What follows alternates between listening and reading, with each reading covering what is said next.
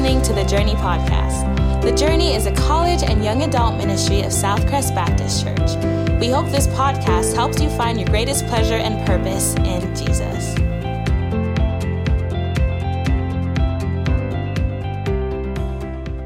Amen. Amen. You guys can have a seat real quickly. If I haven't gotten the chance to, to meet you, maybe see some new faces in here, uh, my name is Cole Rhodes. I'm our college pastor here. I've been here for about two years. Um, this uh, January will be two years. Actually, my first gathering ever was December 2019. None of you knew I was here. It was kind of covert, under the radar. I was Brandon's friend, if anyone asked. Um, and so, man, it's crazy how much time flies, how much we've been through, and I want you to just know it's been a joy uh, serving here and getting to know you guys, learning from you. So, we're, we're going to dive into our series tonight, Get Out of Your Head. If you could, with me, turn to Matthew chapter 6. Matthew chapter 6. We're going to be in the Do Not Be Anxious section, starting in verse 25. So, we're, we're going to talk about anxiety tonight. Does that make anyone anxious? Anybody? You, you like me, you, still, you talk about something and then you feel that thing. Um, it's kind of funny talking about anxiety because I have just a little bit of it at the beginning of every sermon. And so I'm talking about what I'm feeling right now as we, we begin this. I think it's important that we define anxiety. Um, there's lots of definitions. I'm going to go with some resources that I have that are definitely from a Christian worldview, but not Christian easy, if that makes sense. And if that's also a word, that'd be helpful if that was a word. But and anxiety is this it's an uneasy feeling of uncertainty, agitation, dread, or fear. And so, why, why are we going to talk about it? Well, Mayo Clinic reports as of September that 44% of college students are experiencing symptoms of anxiety depression, 25%. So it's one out of every four people, basically one out of every two people, half have symptoms. One out of every four taking some sort of psychotropic, tropic, sorry, medication. But the real reason is, is that I love you guys and I see a struggle. We love you as a ministry. I see an overarching um, battle or maybe it feels like you're, you've already lost that battle. Maybe you've thrown in the cards with mental health issues, struggles. And if there's anything that we can talk about from God's word, anything that we can do to help with that, we want to help with that. Y'all tracking? So we see the issue, and also it's, it's out of love. But I think there are some necessary disclaimers. Now, I am smart enough to know that I'm not a psychologist. Do you know what I mean by that? I'm smart enough to know that I can easily sound very dumb if I'm not careful. I can, I can say some things that are very ignorant of the depth of all there is to know in the realm of psychology. But a necessary disclaimer that you should know is that some sermons have oversimplified this to the point that it's kind of like, hey, God loves you. So don't be anxious. Amen. Who wants to come forward and make a decision? And it's like, oh gosh, that's really what you're going to say. All right. Um, and so it, it would make it sound like that every ounce of anxiety that you feel or experience has to be only from your sin.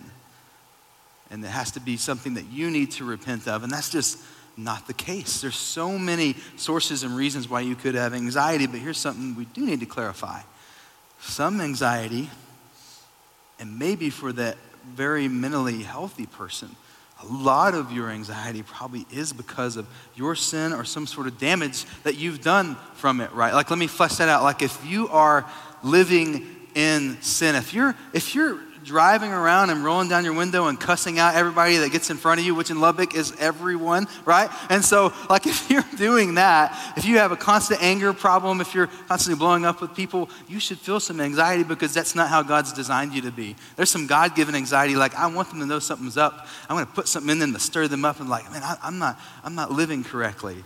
Yeah, does that make sense to you guys? There, there's probably some good anxiety if we're not living according to God's design and will. But there's definitely some anxiety you have is because of other people's sins. There's things that ways people treat you, there's ways that people ignore you. there's words that have been said or not said, or actions taken against you. You may have some past traumatic events that there's just no escaping the fact that you're going to have looming anxiety from those things. Then there's just the fact that we live in a sinful, fallen world, right? And, and so, for some reason, we can't know exactly, like some people are predisposed to have their suffering in this world be that they have mental illness. They're a little bit more prone to an uncontrollable anxiety or uncontrollable depression. So there's our own sin, there's the sin of others, there's just living in a fallen, sinful world, and that may be your sort of uh, thorn in your flesh that you have to deal with. And then there's it could be all of the above. You could just be really unlucky, and all of those are true. You're, you're living in sin, other people have sinned against you, and you're predisposed to, to mental illness. And man, life is honestly just really, really hard. And so that's some disclaimers I want to make and some clarifications. And, and some other things is, is that some say this is a false dichotomy. Some say uh, Christians, medicine is bad. Some people say medicine is bad, counseling is bad, only God and praying just really a, a lot. Just keep praying and believing, and, and that should fix it. And some people say the opposite that God doesn't have anything to do with this, He can't help you with it. This is really God, stay in your lane, right? Like the scripture, stay in your lane. Like only like counseling and psychotherapy and, and medicine can really help this issue. And it's a false dichotomy, friends. Let me give you an example. If I had been running a 100 degree fever for five straight years, it never let up. And I never thought to take Tylenol or Advil. You would question my mental health, wouldn't you? right? It'd be like, what's wrong with you, Cole? Like, dude, take an Advil. like, get over it. And like, voila, it's gone. Thank you so much. But then, some pockets of Christians, I think a lot more maybe in the South conservative areas, we see someone that has to take uh, appeal for the appeal for their mental illness, medicine for the mental illness, and then we'll we'll judge them for that. So take a pill for your fever, but just pray hard enough for your anxiety. Like that doesn't make sense because God and science are friends. Whatever God reveals to be true, which when we take medicine and the and it is proven to be a remedy, when when whatever you're dealing with is lightened or taken away, that there we go. We know that's from God.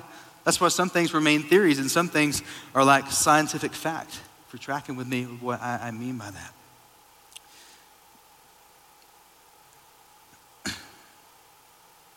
There are three things with this issue that we can know for sure before we dive in. Three more things. The first is if you you take medicine, you get counseling, guys, you you spend millions of dollars on it. You you keep popping those pills all that you want. But if you divorce that from trying with the best of your ability to pursue Christ and read his word and cling to his promises and pray to him, you're going to be perpetually anxious because you have divorced yourself from a very key component of your whole being, which is your spirituality. God has created you not only as a mental creature, He's created you as a spiritual creature.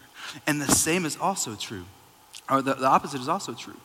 You can pray and fast, and you can make John the Baptist look like an immature Christian, all right, with how much you pray and you fast. But if you have been diagnosed objectively with clinical anxiety or depression, I don't know why this is happening. Um, I promise it, it's not me, it's the mic. if you've been diagnosed with that, then you, you can pray and fast. You can, you can be the most wholehearted, devoted Christian. You will still have looming anxiety because God has not only created you as a spiritual creature, He's created you with a mind and a, and a psyche and capacity to feel emotions. Can just get a nod head? Y'all, So these are things we need to say. And the third is this Reinhold Niebuhr was an American theologian, Reformed theologian, and he wrote what become or come to be known as the Serenity Prayer, but it originated with him. He said, God, grant me the serenity, the, the peace of mind, the calm, the contentment. Grant me, grant me the serenity to accept the things I cannot change, courage to change the things I can, and wisdom to know the difference. All right?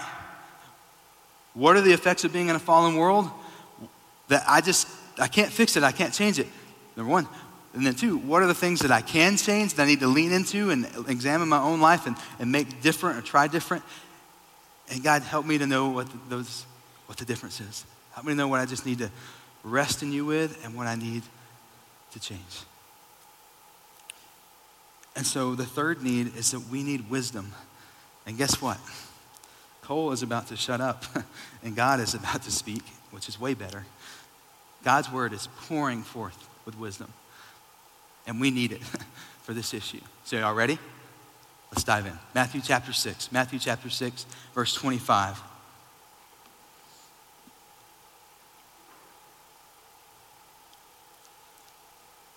Therefore, I tell you, do not be anxious about your life, what you will eat or what you will drink, nor about your body, what you will put on. Is not life more than food and the body more than clothing? So, the first thing I want you to see is the reality of anxiety.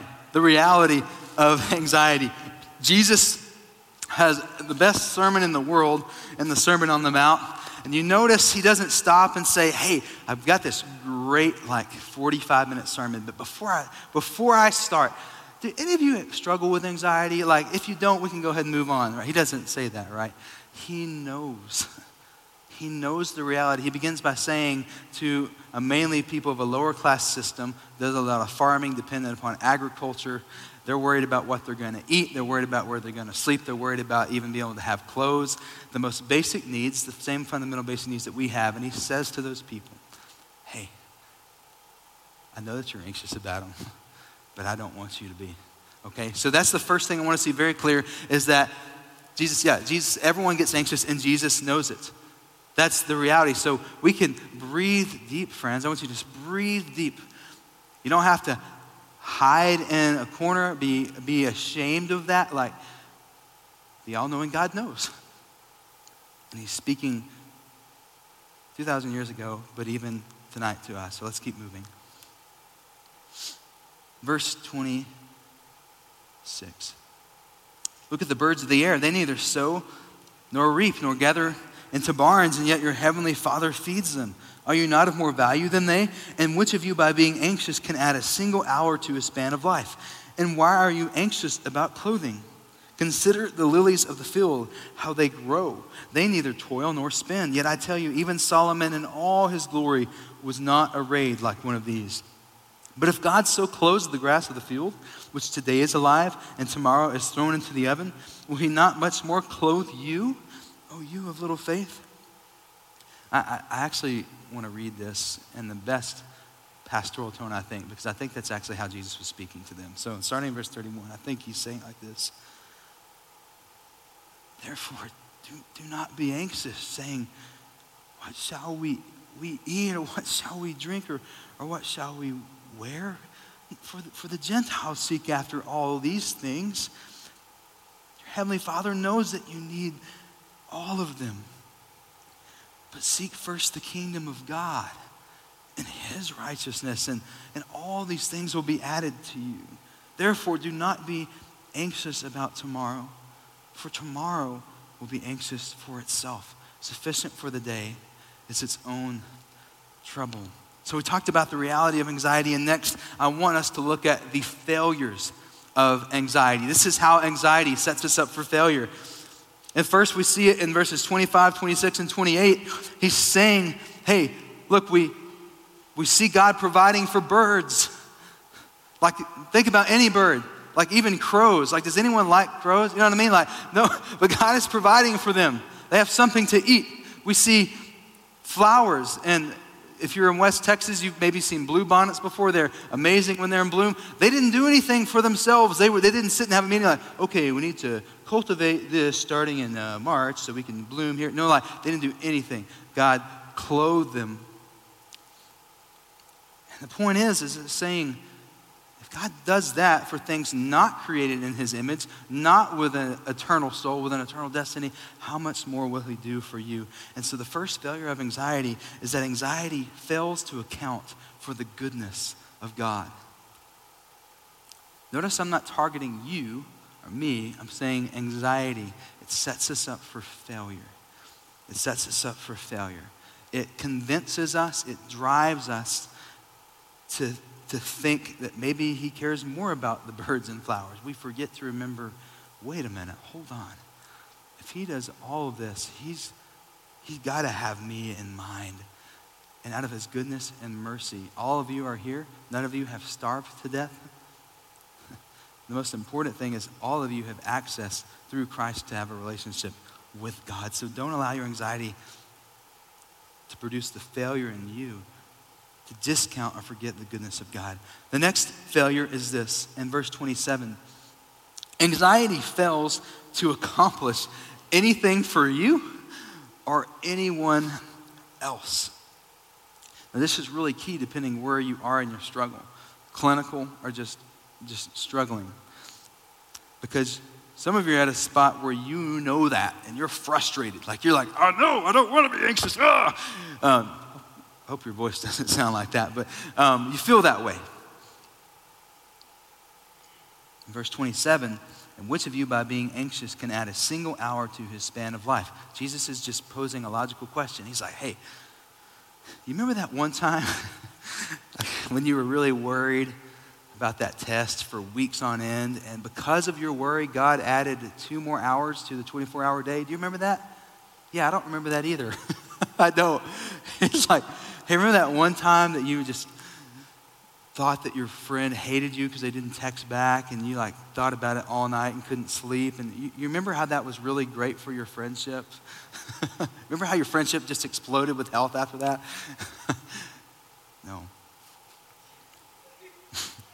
Anxiety fails to accomplish anything for you or anyone else. And so those of you that you feel out of control of it and you know what maybe the medicine is off, not dialed in. It's, it's just a, a good thing for you to just say out loud, I feel this, this is strong, this is heavy, this is prevalent, but I know this is a waste. Like, I can't allow it to dictate another decision. And then the last failure of anxiety, there's a lot more, but the one we're going to talk about tonight, is anxiety takes your eyes off what you can control and onto something out of your control. So look at verse 34. Therefore, do not be anxious about tomorrow, for tomorrow will be anxious for itself. Sufficient for the day is its own trouble. Some of you are super sharp. You know what this means. If I could just kind of restate this a little bit. Jesus is saying, get out of your head about tomorrow and focus on today. He's like, you have no idea what tomorrow holds. Like, I, I do. That thing you're worrying about right now, it may not even have a basis of existence. Like, it may not even come close to happening, right? That conversation you're worried about. It may resolve itself overnight. Hey, guess what? You have to sleep tonight. God doesn't. Maybe I'll take care of it by the time your alarm goes off and you hit snooze 10 times and then you finally wake up. I have got this. Anxiety takes your eyes off what you can control onto something out of your control. And that's why it says sufficient for the day is its own trouble. That's another way of saying that is like, hey, I need you to worry about exactly how I am equipping you today, exactly how I'm going to speak to you today, exactly what scripture or truth about me and about you and life that I'm going to bring to your mind today. I want you to focus in on and, and, and learn from all the things that you've experienced in life, and I want you to use that. Not worrying about tomorrow, you can plan, but if your planning makes you sleepless at night, need you to stop that, all right? What is happening today? Reply to that text that got sent yesterday. Don't wait for tomorrow, do it today. What's on your plate? Take care of it now. We're in our heads about tomorrow instead of in the moment of today. And the beauty of that, you know what the beauty of it is? How many of you are just not great planners? You should love this verse. You're like, I'm all in it today. Jace Higgins, if you be honest, he struggles with this verse. That brother, he, he asked me about an event in January back in July because like he's a planner and I love it. And I gave him a hard time for like he, he wants to plan. He's not necessarily anxious about it. But this kind of gives us permission to plan and, and look ahead.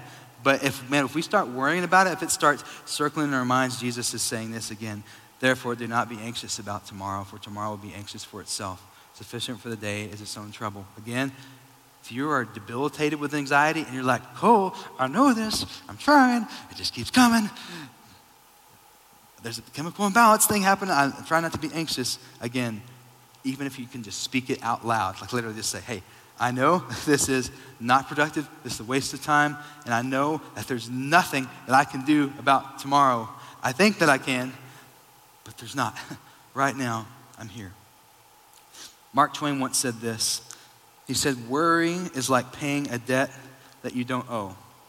It'd be like for some reason that you pay your student loans off and you think it's $50,000, but it's only $10,000.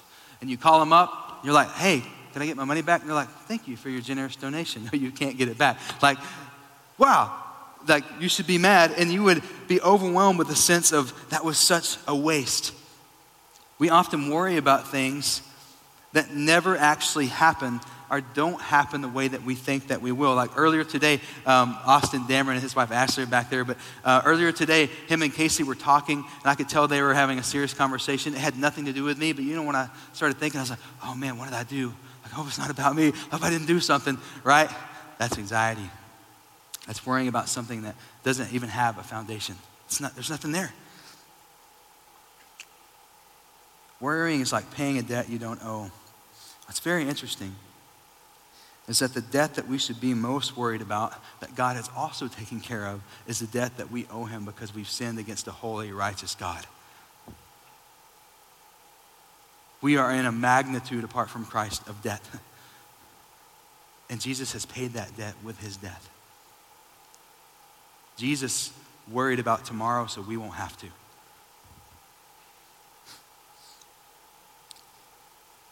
So Jesus would say very pastorally, I just locked my iPad, that's awesome. Jesus would say very pastorally, friend, we need to stop living in debt to worry and stress about what you can't control and start indebting yourself to a faithful God who has total control. You need, you need to stop indebting yourself, friend, to the unknown and start indebting yourself to a sovereign, merciful God who knows all.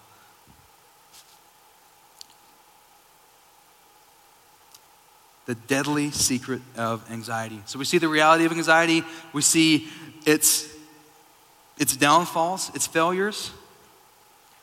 And now we're going to look at the deadly secret. If y'all would turn with me to Mark chapter 4, verse 35 to 41. Mark chapter 4.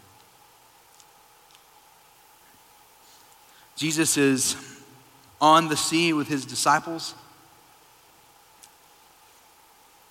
It's a moment of it's a miraculous moment we're about to see.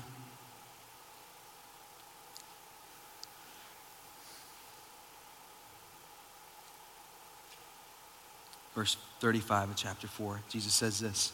He says, On that day when evening had come, he said to them, Let us go across to the other side. And leaving the crowd, they took him with them in the boat just as he was, and other boats were with him. And a great windstorm arose, and the waves were breaking into the boat, so that the boat was already filling. But he was in the stern, asleep on the cushion, and they woke him and said to him, Teacher, do you not care that we are perishing?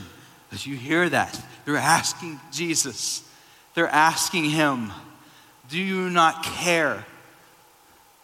Not are you awake? Do you not care that we are perishing? And he awoke and rebuked the wind and said to the sea, Peace, be still. And the wind ceased, and there was a great calm. He said to them, Why are you so afraid? Have you still no faith? And they were filled with great fear and said to one another, Who then is this that even the wind and the sea obey him? The deadly secret of anxiety. It is its fatal flaw. Is it, it is its nail in the coffin and this is true no matter where you're at and your journey with it. Anxiety, its deadly secret is that anxiety bows down to the power and authority of Jesus. And the thing is, is that I know that you know this. A lot of you could have preached this sermon. You could have had a quiet time read Matthew 6, read Mark 4. I could have given it to you. You could have had a lot of this. But the thing is, is that the reason, friends, on Sundays and Tuesdays, that you hear a lot of the same things The reason that you hear a lot of the same truths over and over and over and over again is because it breaks our hearts, but it's true. You ignore those same truths over and over and over and over again. And so we're going to preach them, we're going to proclaim them, we're going to point to Jesus, who is your greatest pleasure and purpose, until you get it with faithfulness and full hearts. Amen? And so, what I want you to see here, what I want you to see here is what theologians and pastors commentators have seen for such a long time, and that there's more than just the storm of the sea happening. There are two storms. There is a storm of the sea, but there's a storm raging inside the disciples' hearts. They're so driven to despair in this moment. They are asking the King of Kings and the Lord of Lords, their Creator, Do you care about us?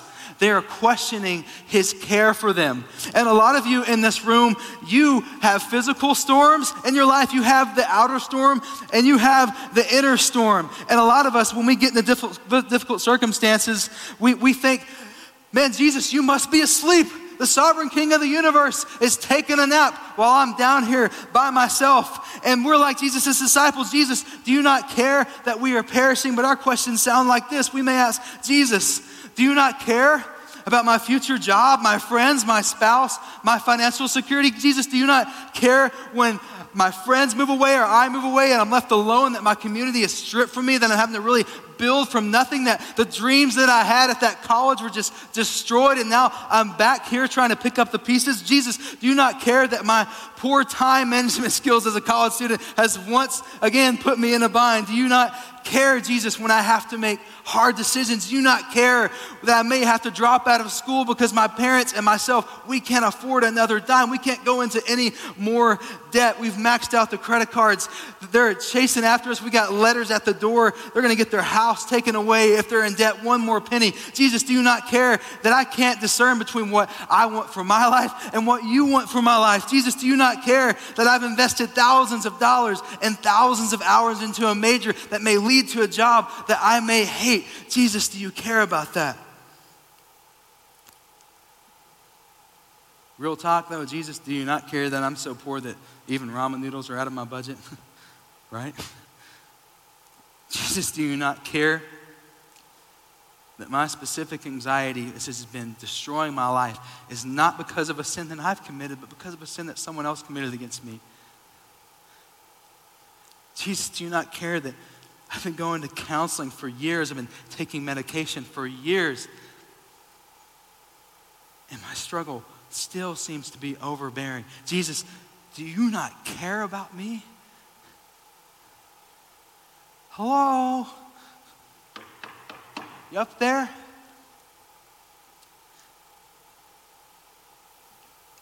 I want to share with you my story, very, probably a hyphenated version.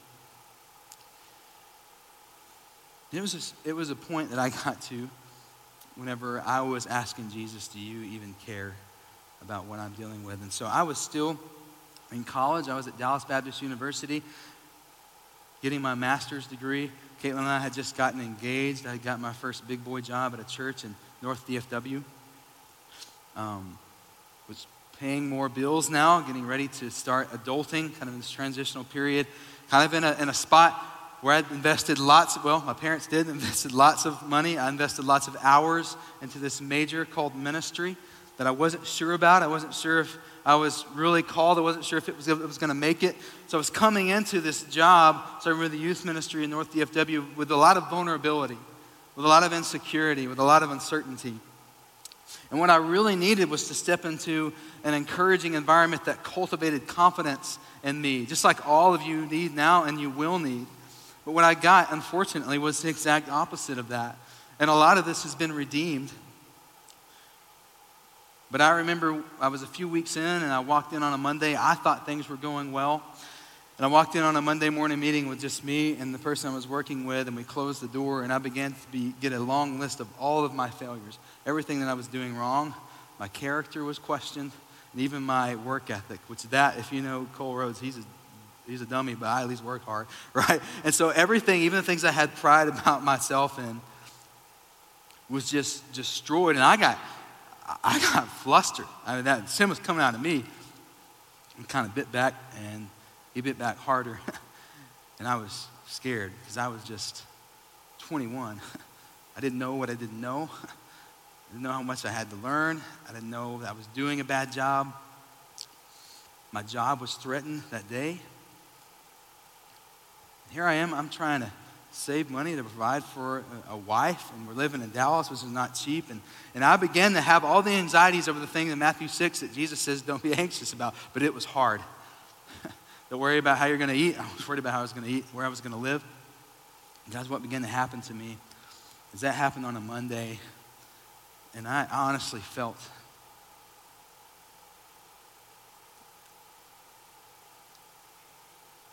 I felt more scared in that room than I did standing this close next to a Chinese communist soldier.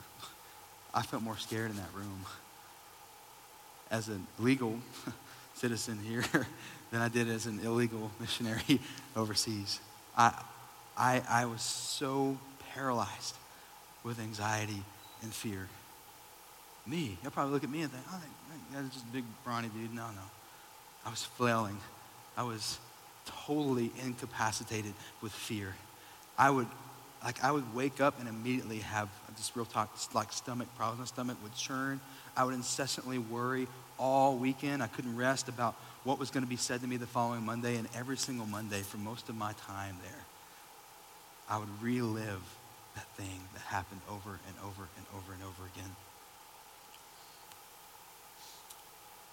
And so there was one day where God, in His grace and mercy, probably in a quiet time, showed me a very simple verse that I had known for a long time. It's a verse that you probably know too.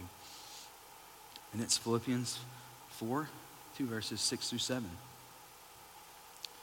And it says, Do not be anxious about anything, but in everything, with prayer, supplication, which is your prayer request, with thanksgiving, let your requests be made known to God. And the peace of God, which surpasses all understanding, will guard your hearts and your minds in Christ Jesus. The first time I, I read that, I don't know if I believed it, but I was at a point where I was so low, I was so incapacitated. Y'all know what that word means? I, I, I was unable. I was functioning at 40%, Cole. I was barely making it. I knew that I needed something. and I knew what I believed about the Word of God. God, here's your chance to prove it.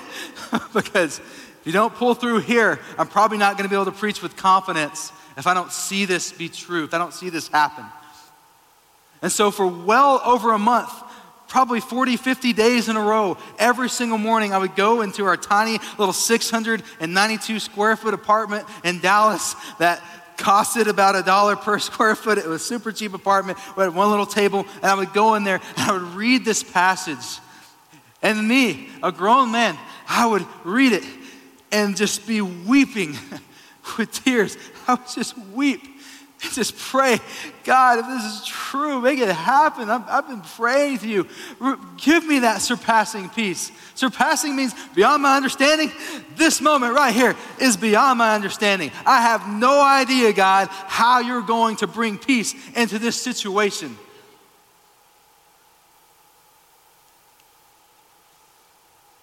And God would continue to allow me to pray that prayer over and over again. And that led me to one of the best decisions I've ever made in my life. And I sought through wisdom and counsel of other people a Christian counselor and began talking about my issues. I'm a big advocate of counseling. And I began to share all of my struggles. And you know what? He said to me for the first time that I, just affirmation I needed to hear. I just needed to hear that I wasn't crazy for thinking I was going through a storm. The storm was there. There did there was a storm that needed to be calm. I'm not crazy. He affirmed like this is not it should not be like this at work. These things should not have been said to you. You should not be treated like this. You should be able to, to count at the end of two and a half years if you got one good job more than one time. I can count one time I remember being said that in two and a half years. He said, this, this is not right. This is not good. And we began to talk through things from a Christian worldview and talk through those issues. He told me, you need to not just read the word, you need to encounter God. You need to pray like you really believe that God is present. He goes, I don't want you to stop praying and stop reading until you are overwhelmed with some sort of emotion that expresses worship to God. Y'all tracking with me? I'm not talking about some weird stuff. I'm saying engage with God as if He's God. And for me, that looks like tears and weeping and crying before God in utter brokenness. And the scripture promise finally came true. Though there would be mourning through the night, joy comes in the morning. So eventually, through time, through prayer, through bringing other people in, I remember the first day for some reason, the storm was still around me. storm was still around me. Things were still bad. Circumstances were still bad. But the storm inside of me was beginning to calm. I was walking into the same circumstances, the same difficult life decisions, same discouraging environment. For you, the same class that you're retaking for the third time, right? the same exam that everybody talks about that this is it, everything rides on this. And God began to fulfill his promise and ushered in surpassing peace. I've started going into Monday mornings knowing this could be bad, but I have peace with God. That's what matters. Hey, this relationship could go south fast if we start making it about Jesus and not ourselves, and that's okay. Because um, Romans 5.1 says, Therefore, since we've been justified by faith, we have peace with God through our Lord Jesus Christ. I don't have control over all the peace with other people, but I do have control if I have peace with God. Amen. And so here's where I want to land. This is my journey of anxiety, and I'm still on it, but where I want to land with you tonight is, is right here. I was at a point, Jesus, do you even care about me and my struggle? A lot of you may be there or have been there. If you haven't, I promise you will be there. So listen and take heed to this. Friends, Jesus does care. He does care about your struggles, and I can say that because I have been there. But listen to this He cares, but even Jesus went through such excruciating agony before he went to the cross. You could call it, and I will call it with confidence, a righteous, unsinful anxiety. He sweat blood, okay? When you do that, you know you, you're disturbed about something, all right? Jesus did that as he was anticipating his death on the cross. And so, what that means is that even Jesus was subjected to mental suffering and anguish. Do y'all hear this? Have you ever seen this? Like Jesus' perfection, like that's what it means that he has fellowship in our suffering. In his body, soul, mind, and spirit, he experienced suffering in the way that we do, yet without sin. So, what that means is that He has gone through the storms way before us so that when we go through them, we don't have to walk it alone. That's what that means. He knows what it feels like to suffer, so we can draw near to Him all the more closely when we suffer.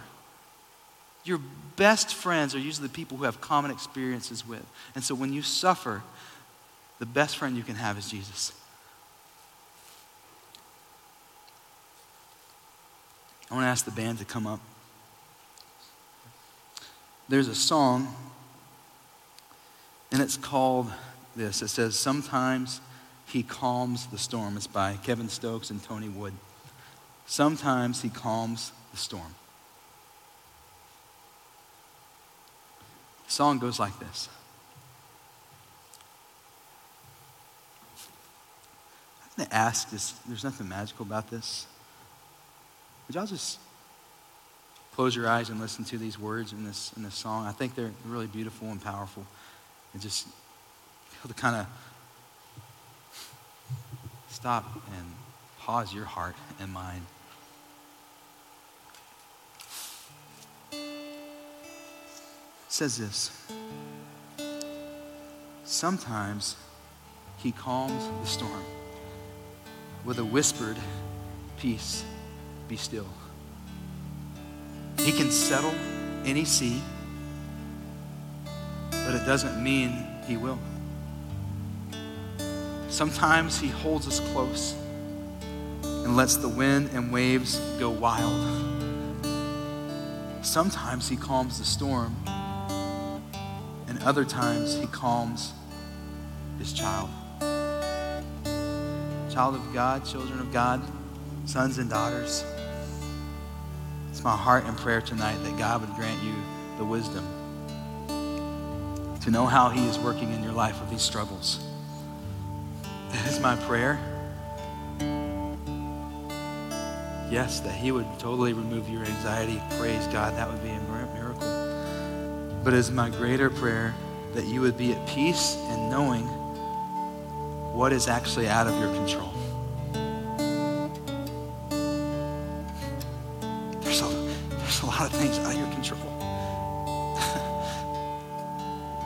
Needs to stay that way. There's some things that God just needs to stay in total control of that you just don't need to touch. Some of that is for whatever reason under the mystery of His will, the way that you suffer. And some of you suffer mentally very deeply. You need to know that it's not your fault if that's you. it's not your fault. God doesn't hate you, God isn't out to get you. And I just pray that you can have a peace and contentment in saying, hey, this is out of my control. And I want you also, I'm praying that you would have the courage to lean in and change what is under your control. The courage to stop thinking thoughts that you can take control of. To stop fearing fears that you can tell yourself, stop fearing that. And I pray for the wisdom and discernment along the way to know the difference. I pray that, my goodness, if you are clinically, there's just something in your psyche that's just off. And you've been suffering and trying to pretend like it's normal. And you've just been fighting and you're doing everything that you know as a Christian to do and it's still bad. I pray that you'd have the wisdom to get some help. Friend, quit. Quit trying to get through this thing without the common grace of God and medicine counseling and help. And, that, and I pray for those of you in the room that, man, like, I could just imagine Jesus' compassion going out to you, and there are sins that you're committing, man, are just causing so much disruption in your life and damage. And I pray that you'd have wisdom to see that. Maybe a lot of your anxiety is that and things that you're doing to yourself. And man, I pray too those of you that are experiencing it because of things done to you, maybe there's traumatic events in your life Maybe there's something that someone is doing to you right now, words that you have to say. Maybe there's a boss that you have. Maybe there's a relationship you're in, even a boyfriend or girlfriend or a father or a mother or an aunt or an uncle or grandma or grandpa a long time ago or even recently or any time in between has done something horrible to you and it's jacked you up. I pray that you would know that that didn't happen to you because God is mad at you or that He's forsaken you. It's not true. He cares about you. And I pray for the wisdom tonight to know man, what do I need to do? And what do I need to entrust to God? Sometimes He calms the storm outside of us, our circumstances. Sometimes He calms the storm inside of us, our restless hearts. Regardless, brothers and sisters in the room, friends in the room, regardless, you hear me tonight say this anxiety does not have the last word. Jesus does. And He says, Peace be still. And one day, when he says, Peace be still, it will be effective for all eternity when we dwell with him in everlasting peace. Amen. So wherever you're at, you hold on to that. I promise you that's true. I can't make anything better. I'm not going to lie to you and act like I can totally clean up everything in your life, but I know something that this light and momentary affliction and suffering on this earth is just exactly that. It is light and momentary. And so you hold on to Jesus and you let him walk with you and you let him suffer alongside of you because one day he will say, Peace be still, and we will suffer no more, and we will be at total peace. Amen. Let's pray.